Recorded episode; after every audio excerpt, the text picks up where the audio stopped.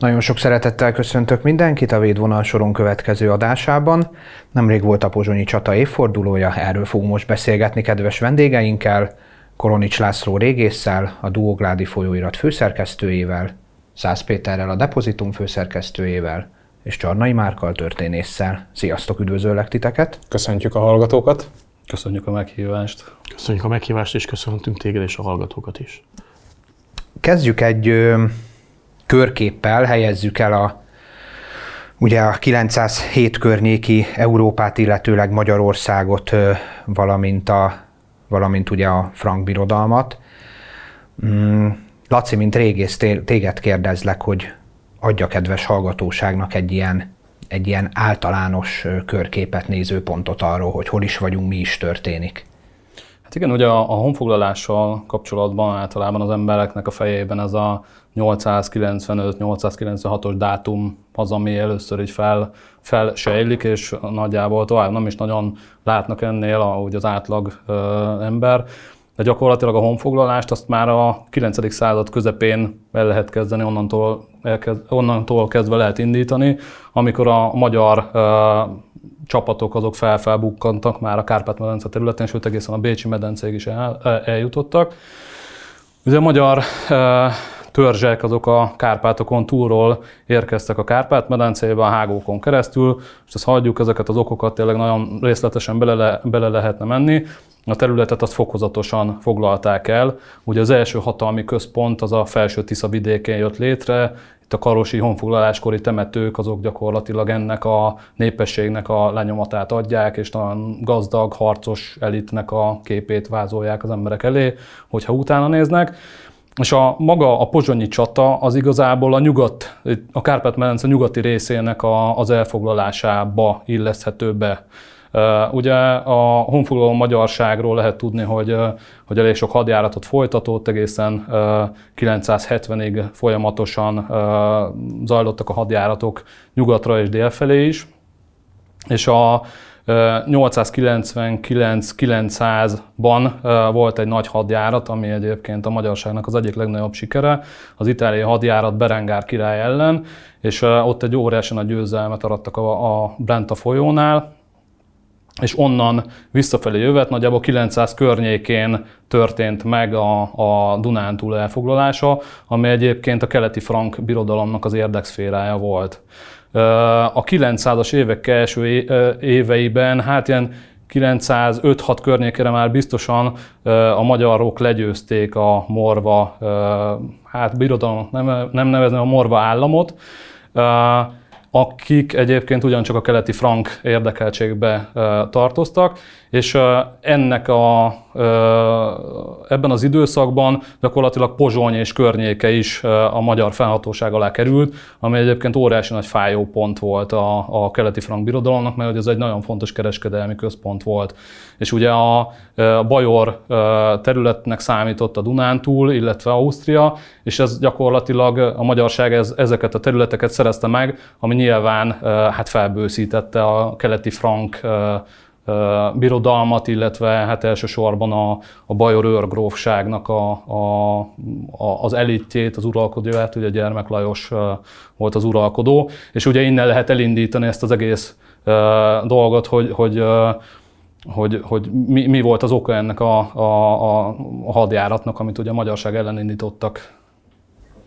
Nyilvánvalóan itt ugye akkor képbe jön az is, hogy szokták úgy emlegetni a pozsonyi csatát, illetőleg magát a motivációt, hogy ez egyfajta ilyen összeurópai keresztes hadjárat volt a magyarság ellen, de hát akkor ez elég keményen itt azért árnyalódik, tehát lényegében a keleti, keleti frankoknak volt itt egy úgymond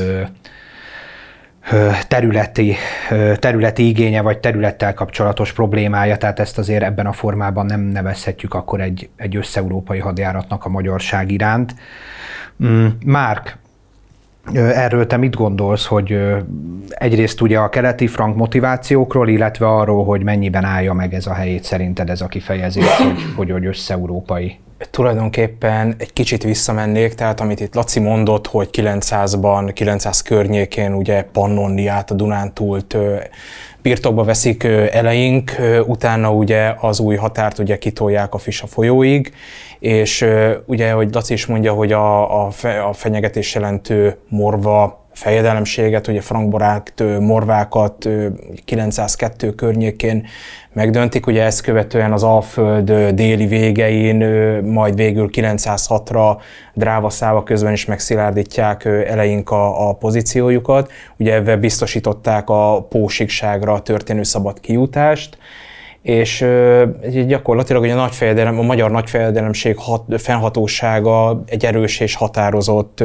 hatpolitikának köszönhetően már a teljes Kárpát-medencét lefette, teljes Kárpát-medencére kiterjedt, és mindezek mellett egyébként ö, kereskedtek is az eleink, jelentős diplomáciával is rendelkeztek. Ugye ennek volt a bizonyítéka, hogy a magyar seregektől gyakran kértek katonai segítséget a különböző európai uralkodók, európai fejedelmek, és gyakorlatilag hogy a keleti frank királyságnak rá kellett arra jönnie, hogy egy jelentős katonai erőt képviselő, egységes hatalom jött létre itt a Kárpátok között, amelyel szemben, ahogy Laci is mondta, elvesztették ugye a keleti provinciájukat, Pannoniát, és hogy a morva fejedelemség megdöntése után már csak a keleti frankok fenyegették létében a, a magyar fejedelemséget, és ugye így indul meg a támadás 907 nyarán.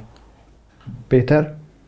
Ez annyit fűznék hozzá, hogy én szűkíteném még ezt a keleti frank királyságot is, csak hogy tisztában legyünk az akkori politikai, hatalmi geostratégiai, ha mondhatom így, vagy katonapolitikai helyzettel.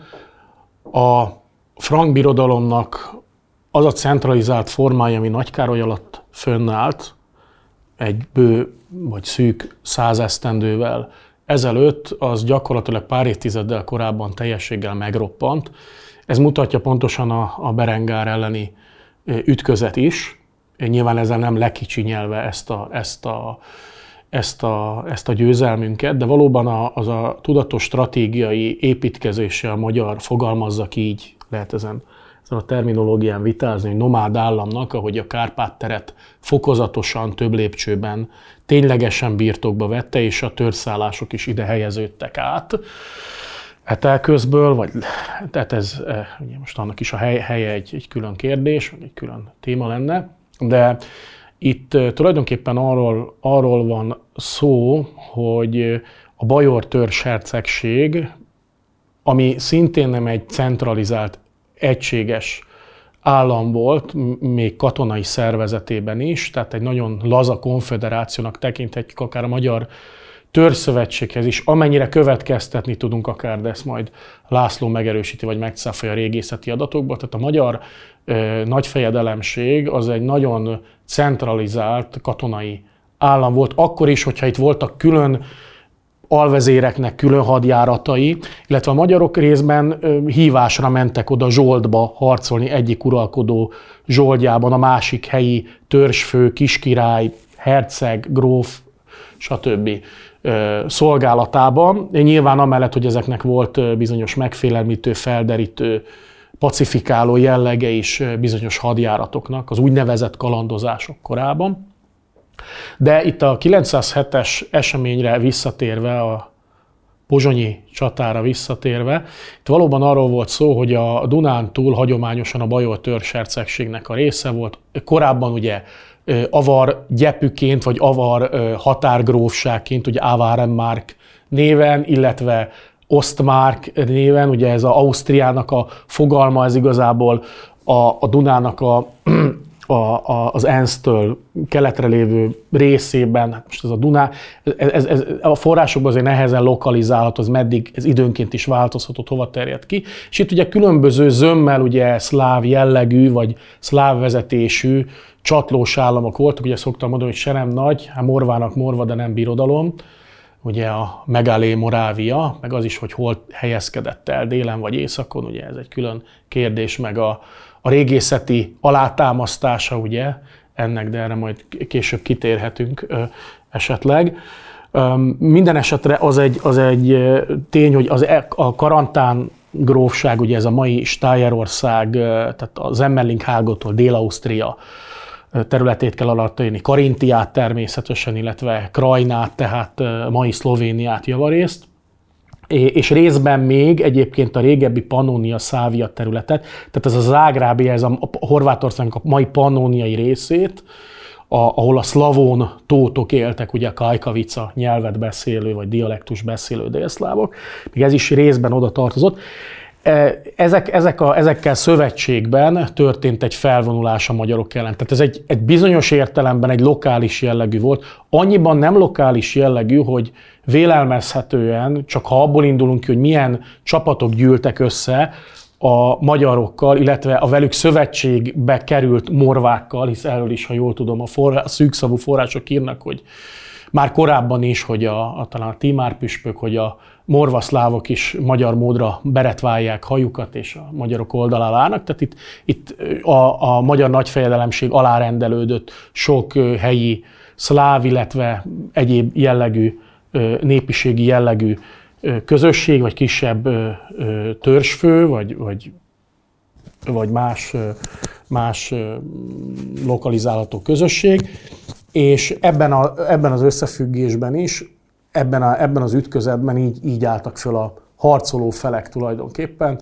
és akkor itt vissza is adnám a szót. Tehát akkor igen, nem, nem volt egy ilyen nagy Károly szintű össze, európai összefogás. Nem, nem, nem, nem mondható annak, de nyilván mondom a mennyiségből nézve azért ez egy elég komoly had vonult föl, és nem volt a létszámban sem vélelmezhetően paritás, tehát még lehet mondani, mondjuk csak így, így, hogyha azt nézem, hogy mely területeket vonták össze, nyilván ez egy hipotetikus, egy, egy, egy vélelmezett extrapoláció, egy ilyen, egy ilyen kiterjesztett modell, hogy, hogy akár csak enyhe, de, de többségben lehettek a magyarok ellen fölvonuló had a létszámában. Tehát mindenképpen ezért ez a győzelem ilyen értelemben is egy dicső győzelemnek tekinthető.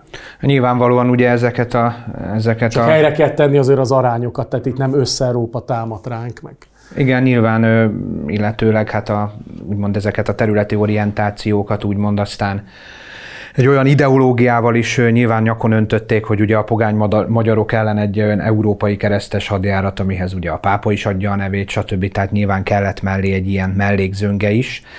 Kicsit átnyergelve itt a régészeti dolgokra, ezekről már ugye korábban érintőlegesen beszéltünk. Laci, téged kérdeznélek, hogy igazából milyen források tudnak minket segíteni, nem túl, nem túl széles a tárház, hogyha a pozsonyi csatáról kell beszélni ugye a Aventinus, mint humanista történetíró, őrá lehet támaszkodni, régészeti szinten esetleg valami, ami, ami említésre méltó lenne. Hát az a helyzet, hogy, hogy ez gyakorlatilag ma ez egy, egy, egy szintisztán történeti kérdés egyébként. A régészeti lenyomatai ennek a csatának nincsenek. Történeti szempontból én úgy tudom, hogy, hogy 40 latin nyelvű forrás lehet felfedezni erről a csatáról, amiből 9 az, ami eredeti autentikus, az összes többi, tehát a többi 31 az ezeket másolta. Ezek évkönyvbejegyzések, tehát hogyha valaki találkozott már ilyenekkel, ezek ilyen egy dátum, és utána egy néhány mondatos leírást jelent.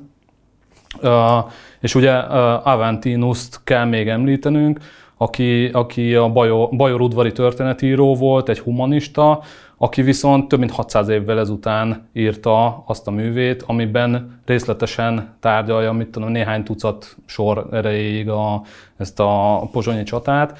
Uh, ugye uh, ezzel az a baj Aventinusnak a munkájával, hogy ez, ez tényleg több mint 600 évvel később keletkezett. Tehát ugye ő, Johannes Aventinus, ő 1477 és 1534 között élt, és ezt a, ezt a munkáját, az Annales Boiorumot, a Bajor évkönyvet, azt 1522-ben fejezte be, tehát ezt nagyon könnyen ki lehet számolni, hogy 907 után hány évvel volt és a, nem tudjuk azt, hogy azok a forrás, azok az információk, amiket ő említ, azok vajon olyan ö, forrásokból származnak, amiket mi nem ismerünk, vagy egy ilyen igazi jó humanista történetíróként így kiszínezte a történetet, hogy, hogy élvezetesebb olvasmány legyen. Tehát vannak olyan dolgok, amiket ö, igaznak vél a kutatás, vannak olyan dolgok, amiket meg igazából hát így úgy is lehetett, meg akár nem is, de tényleg tehát nála lehet egyébként a legtöbbet olvasni erről.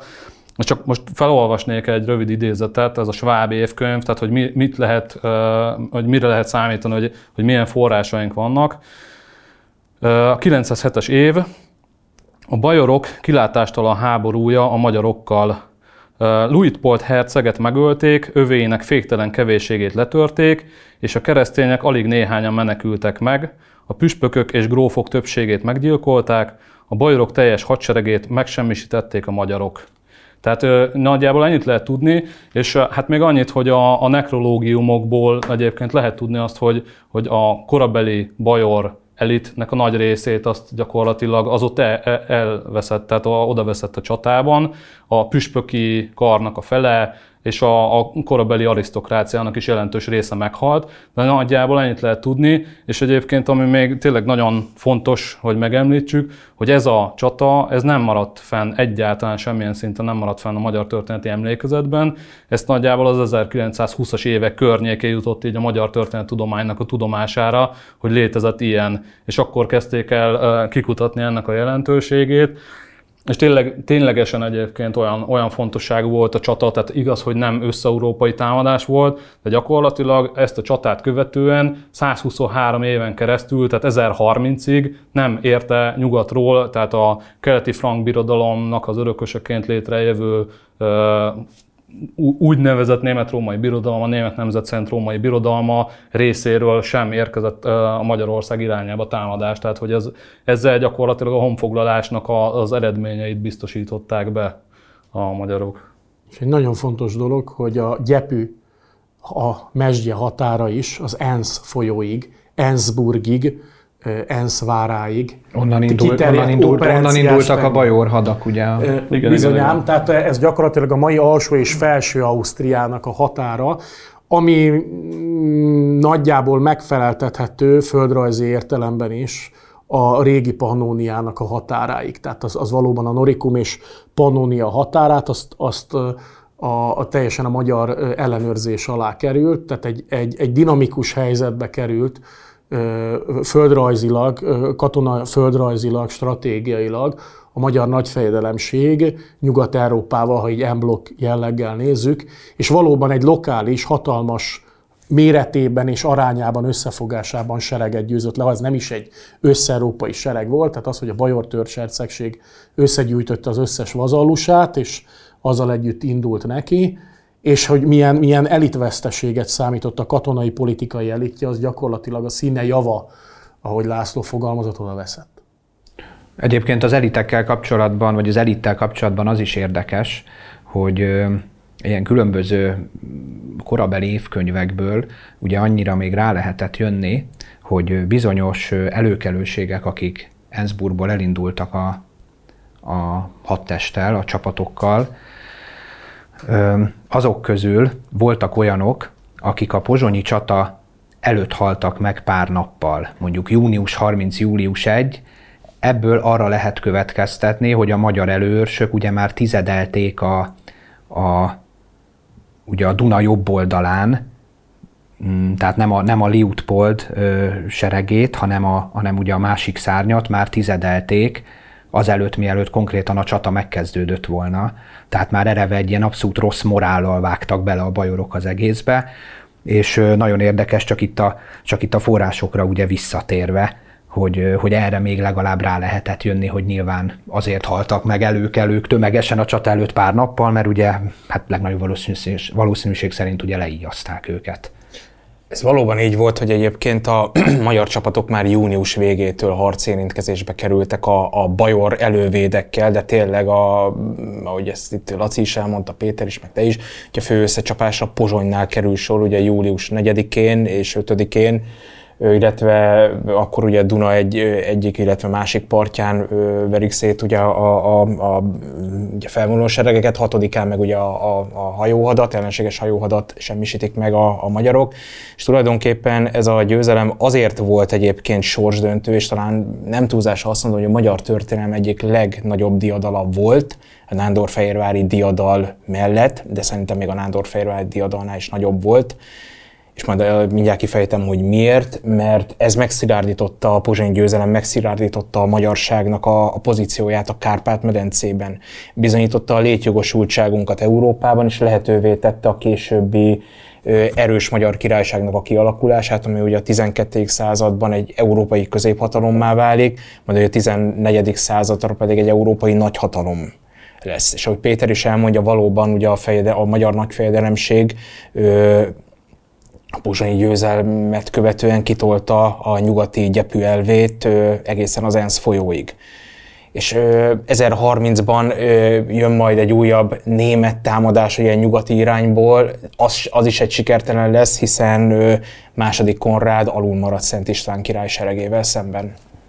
Na most, ha már itt a, ugye a csatákat említjük, akkor mivel ugye úgymond a pozsonyi csatáról beszélünk elsősorban, akkor magát a, magát a hadmozdulatokat Laci pár mondatban fel tudnád vázolni a hallgatóságnak, ugye, hogy a két szárnyon haladtak, hogyan lettek szétzúzva ugye hát egyenként? Ugye, a, a, ugye ezekre is igazából csak Aventinusztól vannak forrásaink, tehát ugye, mint a, a Márk is említette, hogy június 28-tól vannak ilyen sűrű halálozások a bajor nemesség körében a, a nekrológiumok alapján, tehát június végétől már a, a déli szárnyon tevékenykedő, vagy a érkező csapatokat már elég markánsan zaklatták a magyar felderítők, és hát ugye azt azért hozzá kell tenni, hogy, hogy gyakorlatilag a, a Lajta-Fisa folyó környékétől jó néhány tíz kilométerre az már a magyar gyepű és gyepűelve része volt, tehát ott nyilvánvalóan felderítők voltak, akik érték, vagy tapasztalták azt, hogy, hogy itt komoly csapatok közelednek.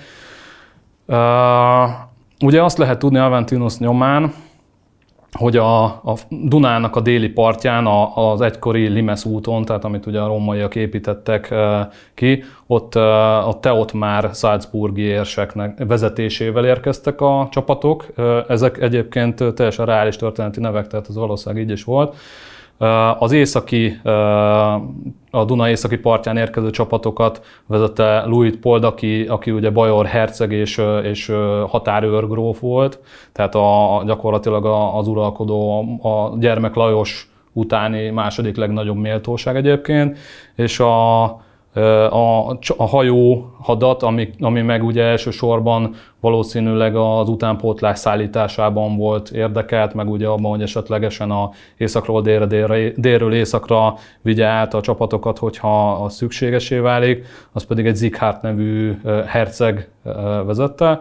És ugye a, ez a, a forrásokban egy olyan név szerepel a csata helyszíneként, hogy Breslavspurg ugye, amit egyébként Pozsonyjal azonosítanak, de ebbe azért voltak, tehát vannak ki felvetett más helyszínt is, de, az, de ezt ugye pozsonyi csataként tartjuk számon, és ugye a fő összecsapások azok, azok ahogy már is elmondta, tehát az a 4 5 6 zajlottak. Aventinus egyébként leír olyan dolgokat a magyar hadmozdulatokkal kapcsolatban, amiket egyébként más korábbi forrásokból is lehet ismerni, hogy, hogy milyen módon csaptak le, a visszavonulás, hátrafele nyilazás, bekerítés, ilyesmi, tehát hogy, hogy olyan, olyan részleteiben menően nem, nem ellenzi ki ezeket a, a hadmozdulatokat.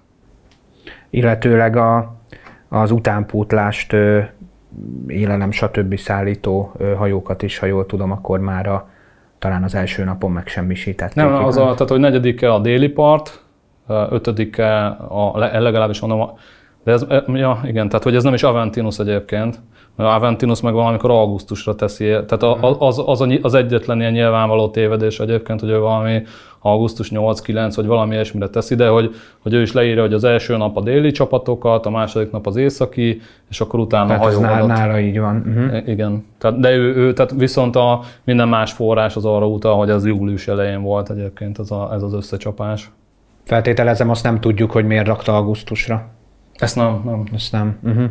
Hát persze nyilvánvalóan lehetett akár bármilyen tévedés is, hát persze. nyilván senki sem tévedhetetlen. Hogy mondjuk egy hadjáratnak több ütközete volt, és hogy ő milyen forrásban találta, vagy ezt innen már nem tudjuk a uh-huh. jelenlegi persze. ismereteink alapján megállapítani. Viszont a Laci felvetett egy nagyon érdekes gondolatot magának a Breslav vagy Brezalászpurknak, ugye Braszláv vagy Breslav vagy Vrászláv, ki hogyan nevezi várának a helyé, helyét tekintve, ha Aventinustól eltekintünk, mert a kortárs források ennek a pontos lokalizációját nem adják meg, meg ezeket a hadmozdulatokat. Ilyen ö, város pedig Morvaországtól kezdve, bizonyos értelemben Boroszló, azaz Breslaunak a neve is ezzel analóg, rengeteg helyen található. Azt is tudjuk, korabeli források, hogy volt egy Bresláv nevű pannonszláv alatvalója, vagy egy, egy, egy helyi, helyi, helyi őrgrófja a, a frank birodalomnak, és Zalavár, ugye Mossaburg, a, a frank, korai frank, vagy a korabeli frank forrásokban, vagy szokták, szokták ezt Blatnográdnak is a, a szlávajkú történeti irodalomban hívni, ugye, hogy Balatonnak a vára, vagy Mocsárvár, így van. Annak valóban nagyon, nagyon, tete, nagyon tartalmas a régészeti anyaga, ott találtak halottakat nyilvesszőkkel a hátukban, és sorolhatnám tovább.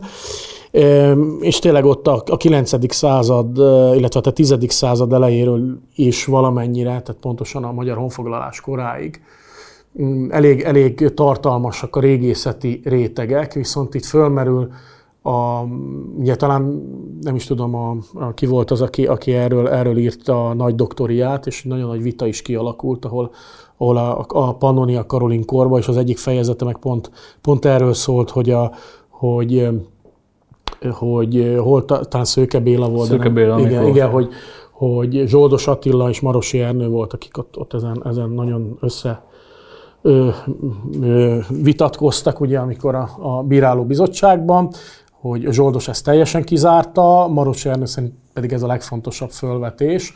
És ez egyébként összefügg egy más vonallal is túl, túl a pozsonyi csatán, ez elsősorban pont ez a Nagy Morávia kérdésével, ami tulajdonképpen a csehszlovák nemzetkoncepciónak, a modernnek egy, egy történetileg visszavetített része. Nem véletlen, hogy 18-ban volt egy olyan terv, hogy Nagy Moráviának fogják hívni Velika Moráviának Csehszlovákiát. És méghozzá az a probléma, erről én a, a szlovák archeológia folyóiratban olvastam régész, nem, nem mi írtuk, hogy klasszikus, vagy ne, nem én, pedig nem én írtam című klasszikus idézem 2000-es évekből, aki hallgatók tudják, tudják. tudják nagyon remélem, nagyon remélem hogy minél több hallgató tudja, Igen. hogy mire gondolsz. Igen. Illetve, hogy aki érintett, reméljük az is hallgat Igen, minket. pontosan. Ja, volt eltét csoportársak? Nem, nem, nem, nem, nem, de ne lőjük le a Majd nem, nem. Aki, ez, aki, aki, aki érti, érti. Igen, így van, így van félszavakból megértjük egymást ebben. Nos, a, ami a, a lényeges elem ebben, hogy leírt, leírta egy szlovák régész, hogy a, az úgynevezett Mikulcsicsei, vagy, vagy Mikulcsicse, Blatnica horizontnak a tündöklése és bukás. Itt arról van szó, hogy van egy régészeti helyszín, Mikulcsice az a mai Csehországi Morvaországban, és ugye Blatnica, a Blatnicai kard töredék is származik, Nemzeti Múzeumban található, és ezt egy horizontnak, tehát egy régészeti rétegnek veszik, és ez mutatja a nagymorva régészeti anyagot. De erről kimutatható, hogy egy része avar motivum, másik keleti frank, tehát hogy most egy mi szláv, mi nem, ezt nem lehet úgy szétszálazni, hogy ez trapper farmer, ez meg eredeti Lévis, tehát hogy, hogy, hogy ez azért és egy, egy olyan rövid idő, tehát ennyi évszázad távlatából, több mint ezer év távlatából egy ilyen 50 évet, vagy még annál kevesebbet én egy régészeti horizontnak ítélni, az egy, az egy eléggé kellemetlen dolog, és tulajdonképpen ezzel akarták magukat megalapozni, és van egy olyan, tényleg egy olyan ö, régészeti probléma, hogy az, az úgynevezett nagymorva korszakból a mindenféle kronológiai, dendrokronológiai és egyéb módszer alapján Hát a legjobb tudomásom szerint gyakorlatilag biztosan egyetlen épületet sem tudtak onnan ö, mutatni, de mondjuk Pannoniából, tehát a Dunántúról lehet akár Zalavár. Tehát, hogy, hogy, hogy ez egy, egy külön érdekesség már csak így a helyszín tekintetében, úgy, hogy én nem török láncsát egyik másik álláspont mellett sem, hogy, hogy akár ez, akár az, tehát a ténylegesen mai pozsony, lehetette az, vagy, vagy, vagy, vagy Zalavár, vagy akár egy másik Brászláv vagy Brászláv vára lehetett volna.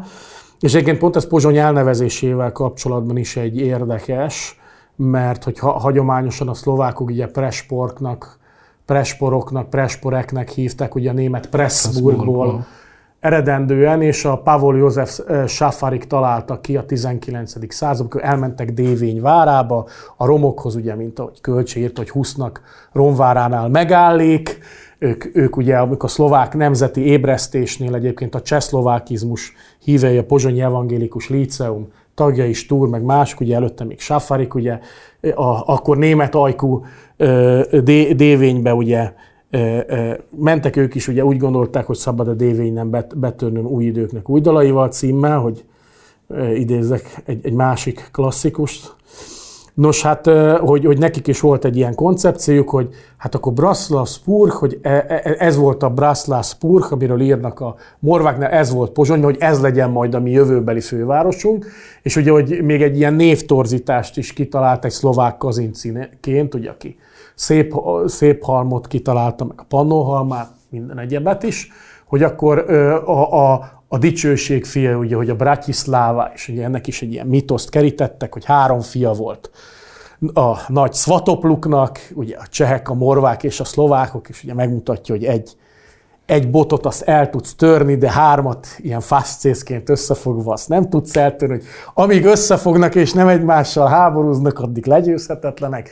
És lámlám mi volt, egy, egymással háborúztak, és ezek a pogány, barbár, primitív magyarok ide bejöttek a sztyeppéről, és egyik összefogott áruló módon a magyarokkal, és ez megbomlott a szláv egység. De az megint helyreáll, akkor megint a dicsőség fiainak a lobogója fog lobogni.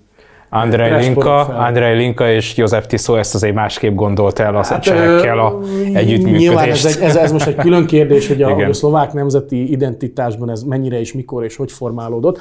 Csak ezt tudni kell, hogy azért nagyon sokszor ilyen ö, prekoncepciók is ö, vezettek a lokalizációt, illetve azt, hogy ez, ez miért ide került, és mondjuk a Dunántúlnak a, a, ami, ami egyébként ilyen szempontból legjobb tudomásom szerint régészetileg egy sokkal gazdagabb, és mondjuk érthető, hogy, hogy a, a, a Pannonia provinciának volt egyfajta kulturális kontinuitás, akármilyen állam alakult meg ezen a területen, hogy ez, ez valahogy így háttérbe szorult, és mindig ez, ez került vita pontba, és akkor ott mindig van, hogy a Zobordarázsi templomról is kimutatható, hogy azokat a fákat taksony korába vágták ki, a gerendákat, mit tudom én, tehát amit mindig mutattak, hogy a a Nagymoráviának az egyetlen ma álló épülete, meg hasonló gondolatok, és ezekről kiderül, hogy nem.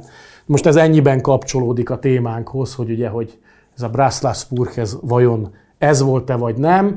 Aventinus nyomán nyilván állíthatjuk, hisz az, az, az, az ide lövi be a, az, hogy Pozsony volt maga a Braslavspurg. Meg hát nyilvánvalóan ugye már maga ezt is azért érintenünk kell, tehát a, úgymond a nemzeti radikális körök, amikor újra felfedezték maguknak ezt a, ezt a pozsonyi csatát, illetve a jelentőségét, ugye ezek a körök megpróbálták növelni, nyilvánvalóan ott is Pozsonyra van ez helyezve, tehát Pozsonyra, Pozsonyra illeszti be mindenki, amikor beszélünk róla, amikor előadásokat hallgatunk, stb.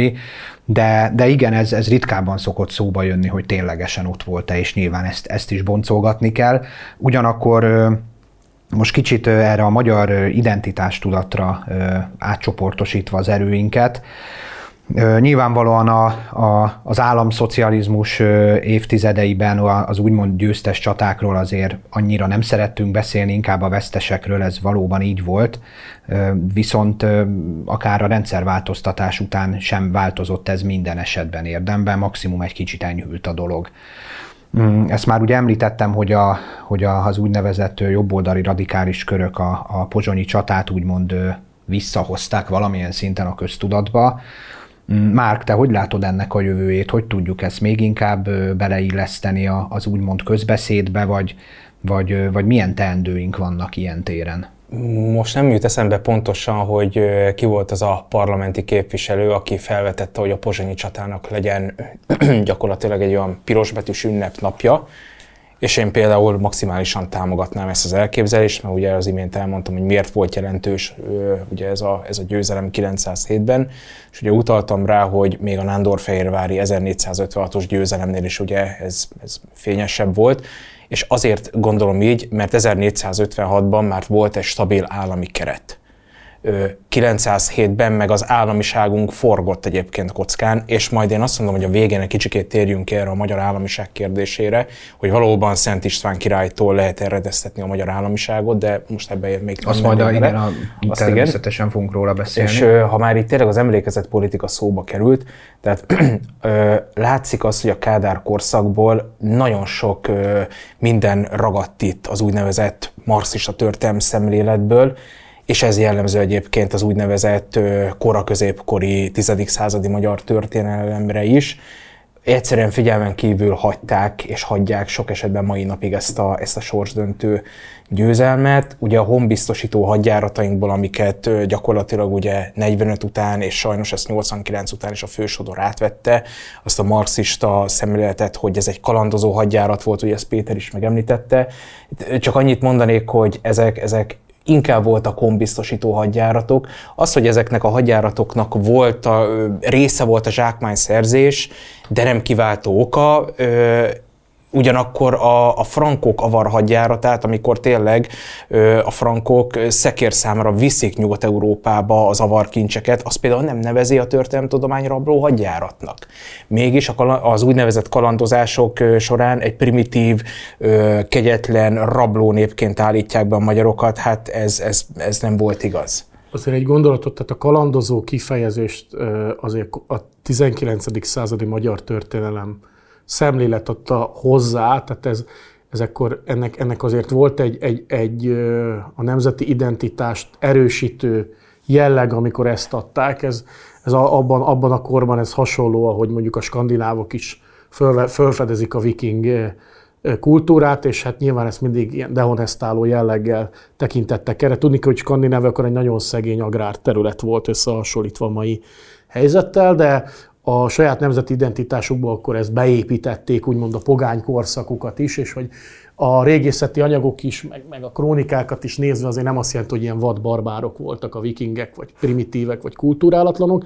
És nyilván ez a magyar történelemben is megjelent. Hát elég megtekinteni a, a, a milleniumi emlékművet, hogy milyen büszkén ott vannak Árpád és a másik hat honfoglaló vezér, tehát hogy ez, ez, ez csak úgy azért tettem hozzá, de nyilván, amit, amit a Márk hangsúlyozott, hogy ezt gyakorlatilag egy teljesen pragmatikus, kizárólag egy, egy rabló jellegű, hogy mondjam, a dialektikus materializmusnak a, a, a, a, a politikai gazdaságtan alapján értelmezett történelem szemléletbe próbálták beleskatujázni valóban ez, ez, ez egy egyoldalú szemlélete ezeknek a hadjáratoknak, amelyeknek egy része megrendelésre történt. Tehát az egyik helyi fejedelem hívta a magyarokat, amikor harcolni akar a másik fejedelem ellen.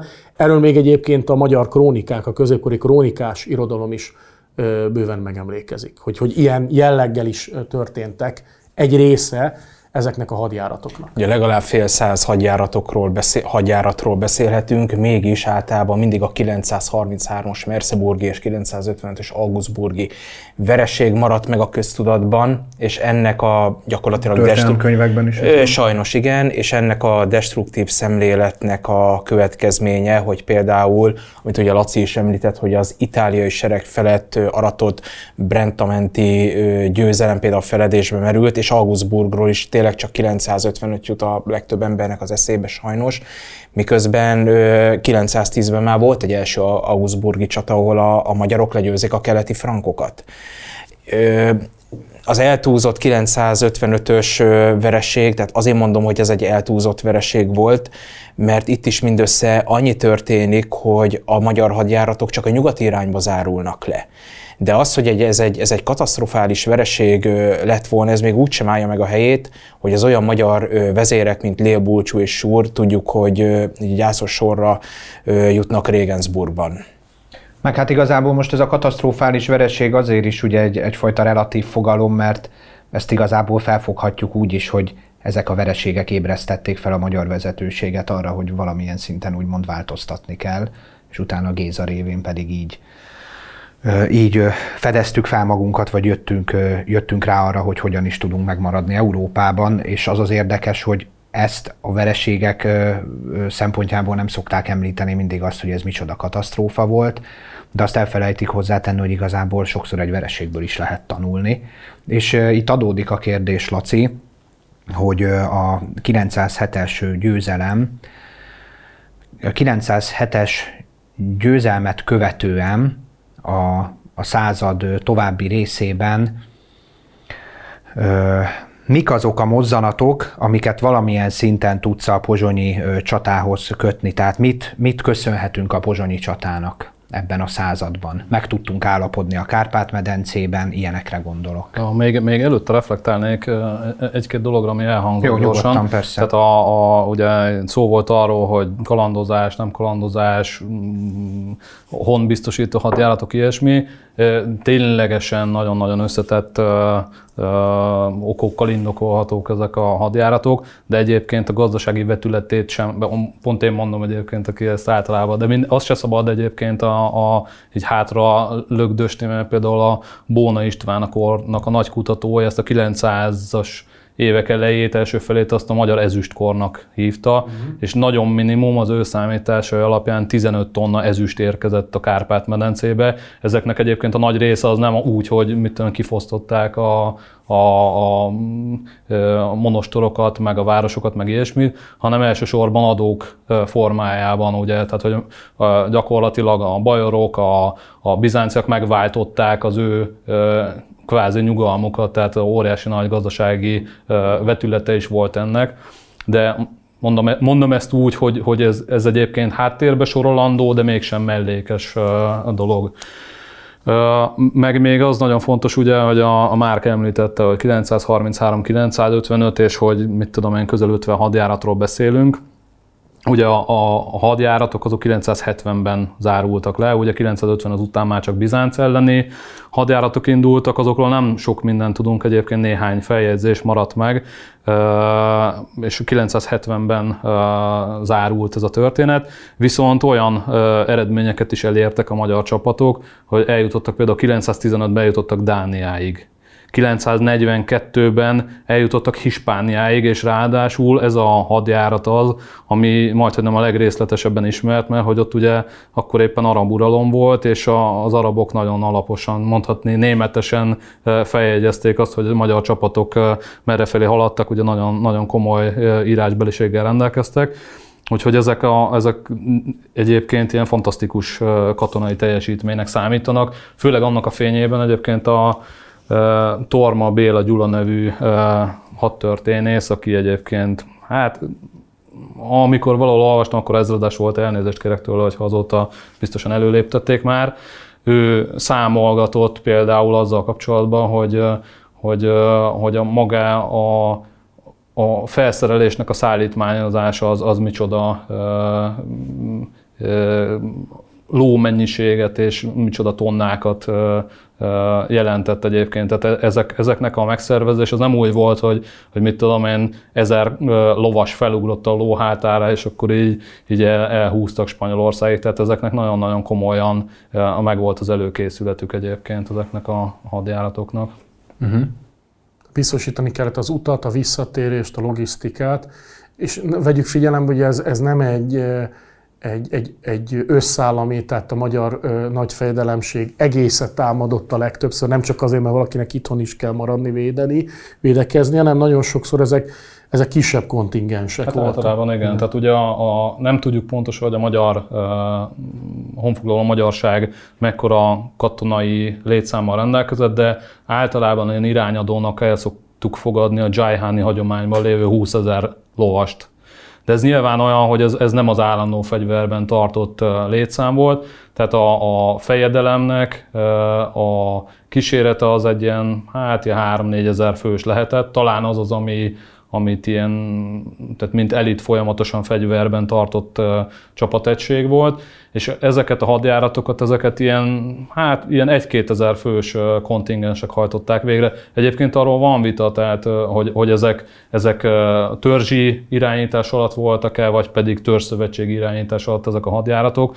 Ugye itt a nyugat felé lévő korai hadjáratokat, azokat nagyon sokszor Kurszánhoz kötik, aki elméletileg a nyugati részeknek az ura kellett, hogy legyen. És, és akit ő... egyébként nem sokkal a pozsonyi csatán igen, igen, igen, és ez is, meg igen, a, a, Fisa, a Fisa mellett ugye gyakorlatilag áthívták a kíséretével együtt, és aljas módon meggyilkolták 904-ben, és gyakorlatilag ilyen szempontból is fantasztikus az, hogy a pozsonyi csatában gyakorlatilag lepattant a magyar, tehát gyakorlatilag kiiktatták az egyik kulcsembert a nyugati részeken, és a pozsonyi csatában így is visszaverték egy, visszavertek egy nagy nagy jelentőségű katonai Hát lényegében az ő meggyilkolása úgymond a pozsonyi csatának volt az előhangja. Igen, igen, igen, Tehát onnan mérgesedtek el jobban a, egy, onnan mérgesedett el egyre jobban a két birodalom közötti viszony. Hát igen, jó, és ami ugye a kérdésedre visszatér igen, a következmények, igen, igen. mert ugye arról meg, meg nem beszéltem semmit. Hát ugye az, az, az ugye szóba került már, hogy a, az ENSZ folyóig előre tolódott a, a gyepűelve területe, ami gyakorlatilag a, a magyar fennhatóság alatt lévő területeket jelenti. És ez volt egyben az államunk legnagyobb kiterjedése Igen, is. igen, igen. És ugye gyakorlatilag a, a Bajor hercegség területén meg egy ilyen komplet elitváltás jött létre, tehát a Luitpoldnak a, a dinasztiája, aki addig ilyen előre tolt helyzetben volt, ők gyakorlatilag visszavonulót kellett, hogy fújjanak, így háttérbe szorultak, és tényleg megrendült annyira a terület, hogy utána gyakorlatilag a Bajor területeken, hát nem is, most ezt nem tudom pontosan a dátumot, de, a, de valami 10 x évig szabad átvonulást kaptak a magyar csapatok, tehát hogy gyakorlatilag a kalandoz, kalandozó hadjáratok, a nyugati hadjáratokban nem kellett számolni azzal, hogy a bajorok megállítanák a magyar csapatokat, mert hogy a bajor területeken egy az egybe át lehetett vonulni. Meg egyébként, hogyha ebben most nem vagyok biztos, de ha jól tudom, akkor maga Gyermek Lajos sem élt túlságosan sokáig. Nem, a fiatalon meghalt. 911-ben uh-huh. uh, halt meg. Tehát akkor ugye négy évvel a csata után. Akkor kvázi még gyerekként úgymond igen, igen, elhunyt. Meg hát valamilyen szinten nyilvánvalóan azért a, a úgymond a pozsonyi csatát én legalábbis így szoktam nevezni, nem tudom, ez, ez, ez erről nektek mi a véleményetek, hogy a, úgymond a honfoglalásunknak volt az utolsó mozzanata, vagy ezzel biztosítottuk be, a, be az uralmunkat a, a Kárpát-medencében. Hát én, én legalábbis hát ezt így szoktam értelmezni. Le, letették a, a névjegyüket a honvédelem terén is egyébként a magyarok, tehát megmutatták azt, hogy na, ez itt már a mi területünk, és itt nincs keresni valótok. Ez egy, hon... ez, egy, ez, egy, ez egy nagyon nagy pont volt a honfoglalás végén, vagy inkább felkiáltójel. Sőt, akár még azt az is... stabilizálódott a, a nagy fejedelemségnek, úgymond a, a, a törzs területe, ez az a Kárpát. Olyan szinten stabilizálódott, hogy lényegében ö, teljesen nyugodt körülmények között tudtuk aztán a keresztény államot is ö, ö, kialakítani. Tehát valamilyen szinten ezt is a Podzsonyi csatának köszönhetjük, ezt a évszázados nyugalmat. Egyébként a keresztény volt. államhoz meg annyi, hogy például ugye 955-ben, amikor Bulcsút kivégezték, akkor ő már 948-ban már megkeresztelkedett egyébként. Tehát ő, mint keresztény hadvezér volt jelen az Augsburgi csatában. Tudjuk azt, hogy a kereszténység úgy tudott eljutni a magyarsághoz, hogy a fehér ló kitaposta előtte az utat. De Lehet. igen, egyébként a pozsonyi győzelem az egy, így van, hogy ez egy, ez egy hon megtartó győzelem volt, és ahogy ugye én is mondtam, hogy megszilárdította a nagy, magyar nagyfejedelemség helyzetét, és ebből tudott kifejlődni egy, egy, egy magyar királyság, ami az évszázadokig az európai politikának egy meghatározó szereplője lesz. Egyébként ez nekem egy két, két fontos gondolat. Az egyik, ez, ez pontosan ez az államszervezés, államalapítás, kontinuitás, diszkontinuitás, folyamatosság, törés kérdése. Ez egy nagyon fontos téma, de mielőtt még erre kitérnénk, szerintem egy fontos dologra ismét eh, rávilágított László, méghozzá arra a kérdésre, így a törzsi szervezettségbe ismeretes a korai, korai vagy hát a, amit általában a, a honfoglalást megelőző és a honfoglaló magyarságra, vagy a 10. századi magyarságra utaló források, tehát a 9-10. századi történetünkre vonatkozó kortárs, közelkortárs források mondanak, hogy hét törzse volt a magyaroknak, és úgy föl is sorolta, hogy Kürgyarmat, Kér, Jenő, Keszi, stb.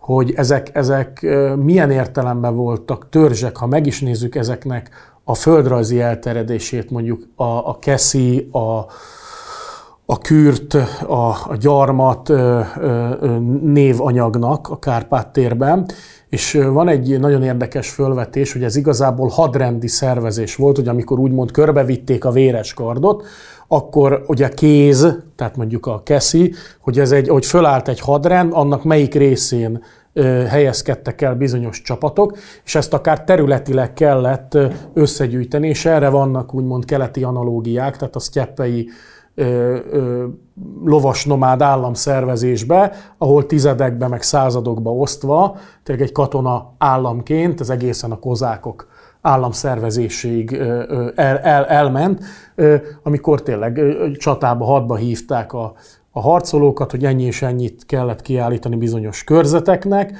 és a törzsnevek ezekhez kötődtek, tehát nem egy területi vagy egy népcsoportbeli törzsek voltak, ezek a törzsi elnevezések. Tehát ez pontosan a valamennyire vethetett fényt ennek, ennek alapján, vagy fölvethető egy ilyen modell, hogy ez nem olyan értelemben törzsek, mint tudom én, a bajorok, frankok a németeknél, vagy a szláv törzsek, akár lengyeleknél, hogy poljánok, viszlánok, meg poznyánok, meg hasonlók.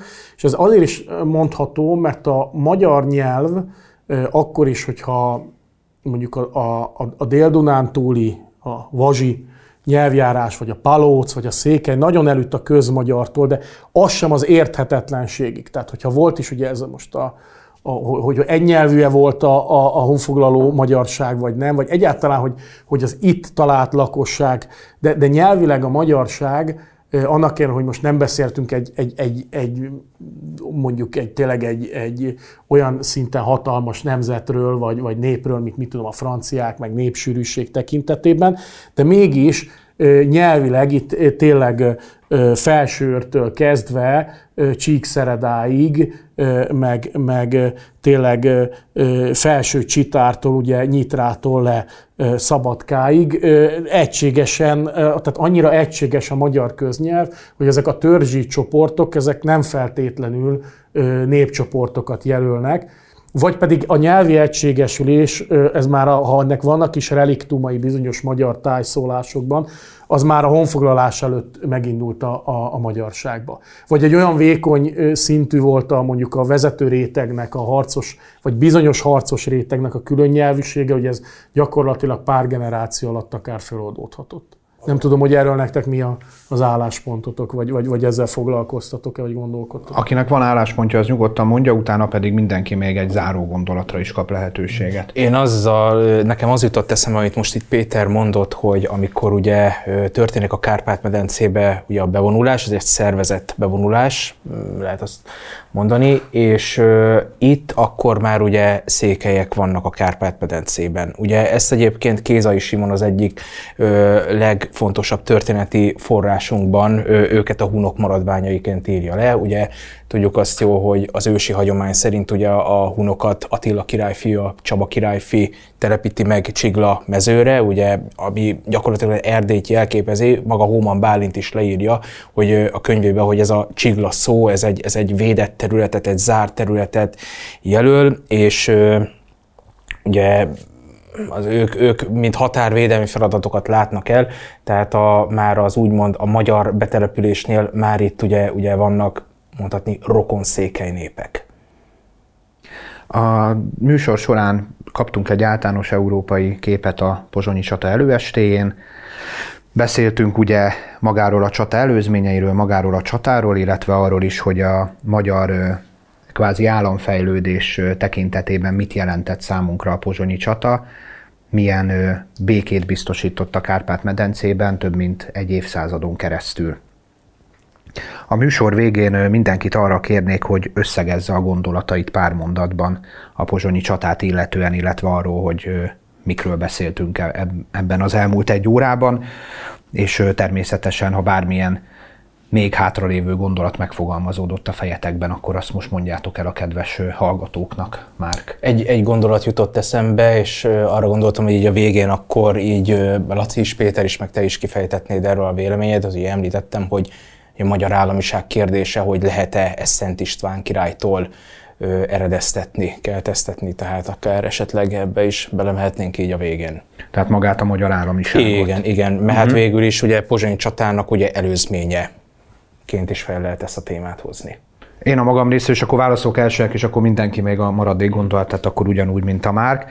Hát nyilvánvalóan amikor mondjuk magyar királyságról beszélünk, vagy úgymond magyar államiságról, akkor én úgy gondolom, hogy azt Szent Istvántól eredeztetjük, de hát másik oldalról nézve maga a magyar nagyfejedelemség is valamilyen államiságot képviselt, ha még nem is abban az európai keresztény értelemben, ahogy az államiságot ugye általában mi szoktuk érteni, akár publikációkban, vagy akár közbeszéd szintjén, hogyha ez előkerül.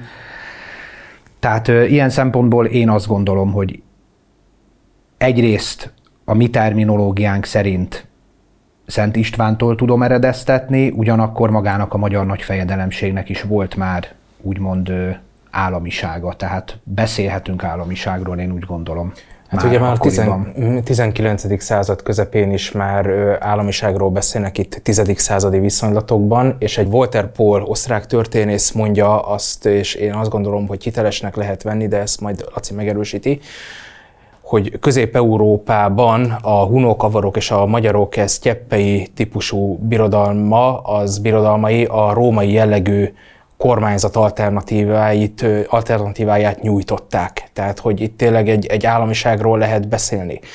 A magyar állam alapításról számolt be egyébként a 10. században Bíborban született Konstantin császár, az egyik legismertebb művében a, a a birodalom kormányzásáról, ugye ez, ezt a címet viselte az ő műve. Én azt mondom, ugye összegzésként, hogy a magyar monarchikus állam berendezkedés álmostól számítandó. Az első magyar államalapítás a 9. század közepén ment végbe, akkor, amikor Álmos nagyfejedelmet ugye megválasztják, és Árpádnak a magyar történelemben, a magyar történelmi tudatban nagyon fontos jelentősége van, de egy kicsikét hiányolom azt, hogy, hogy Álmos mellőzve van. Péter, ezzel kapcsolatban, vagy akár az elmúlt egy órában elhangzottakkal kapcsolatban? Csatlakozván én megint a, az ezeredéves emlékműt hoznám föl, először egy gyönyörű képpel élve, és sokszor ezek kifejezőbbek, mint a száraz analitikus elemzés. Ez gyönyörűen kifejezi azt a szintézist és folyamatosságot, és ezt nem törésként értem, vagy szembeállításként, hanem egy elevációnak, egy fölemeltetésként, hogy mit látunk? Alul látjuk a hét vezért a honfoglalás győzelme után, ahogy a Bánhidai csata után, mikor Svatopluk testét elnyelte a Duna.